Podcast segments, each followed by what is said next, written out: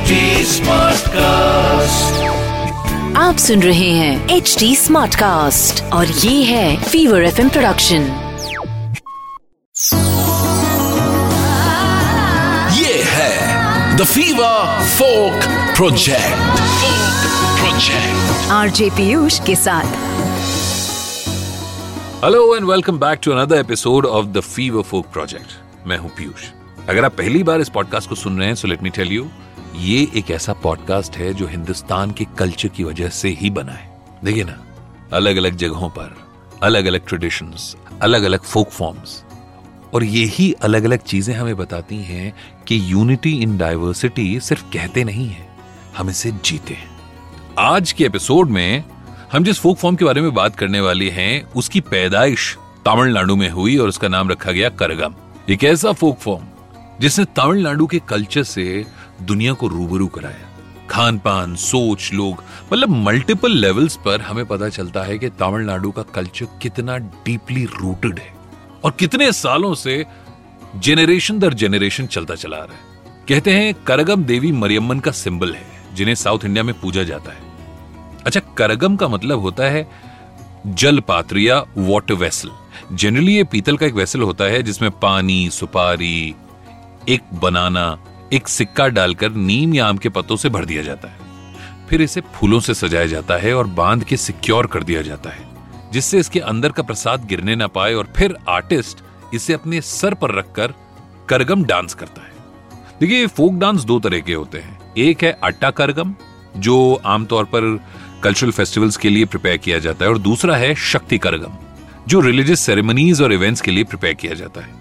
जहाँ अट्टा करगम एंटरटेनमेंट के लिए किया जाता है, वहीं शक्ति करगम मंदिरों में एक स्पिरिचुअल ऑफरिंग के तौर पर देखा जाता है।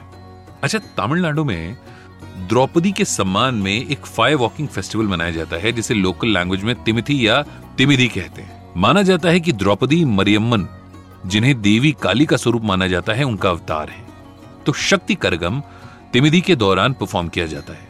इसमें परफॉर्मिंग आर्टिस्ट अपने सर पर प्रसाद से भरे, फूलों से सजे कलश को बैलेंस करते हुए, जलते हुए कोयले पर चलते हैं। सुनने में थोड़ा अटपटा लग रहा होगा, लेकिन ये भारत है और यहाँ पर अलग अलग किस्म की बहुत सारी रीतियाँ हैं। कहते हैं, ये फेस्टिवल स्मूथली तभी चलेगा जब करगम करने वाले मंदिर के पुजारी या performing artist fire walking safely और सक्सेसफुली कर ले जाएँगे। अच्छा करगम का ये जो सेलिब्रेशन है, ये महीनों पहले शुरू हो जाता है, क्योंकि फायर वॉकिंग के लिए डिवोटीज खुद को तैयार करने के लिए बहुत मेहनत करते हैं। या यूँ कहें कि तपस्या करते हैं। वेजिटेरियन खाना, ध्यान, पूजा, पाठ, ताकि वो अंदर और बाहर से प्योर हो सके। एक आम धारणा है कि जो द्रौपदी की तरह पवित्र होगा, वही बिना किसी तरह की चोट, चपेट या जलते कोयले पर चल सकेगा। ये पूरा फेस्टिवल महाभारत पर बेस्ड है। कई जगहों पर महाभारत कथाओं पर बेस्ड एक्ट्स होते हैं, जिसमें अर्जुन द्रौपदी का विवाह कराया जाता है।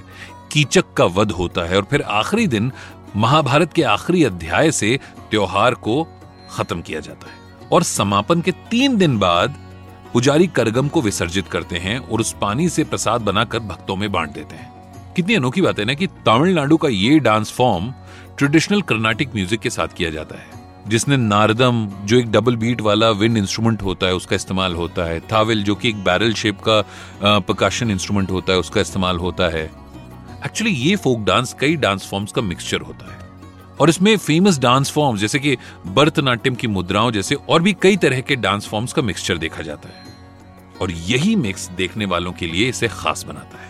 इनफैक्ट कई तमिल फ़िल्मों में भी इस फोक फॉर्म को जगह दी गई है। जैसे 1989 में एक फ़िल्म आई थी करगाटरन साउथ की पॉपुलर कंपोजर इलैया राजा के म्यूजिकल ट्रैक्स की वजह से ये फोक फॉर्म और भी निखर कर पर्दे पर आया था। नई जेनरेशन ने इस डांस को अपना रंग, अपना अंदाज देकर परफॉर्म करना शुरू कर दिया है।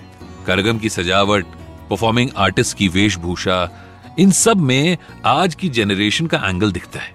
और इसी के साथ, आज का फीवर फोक प्रोजेक्ट यहीं खत्म होता है।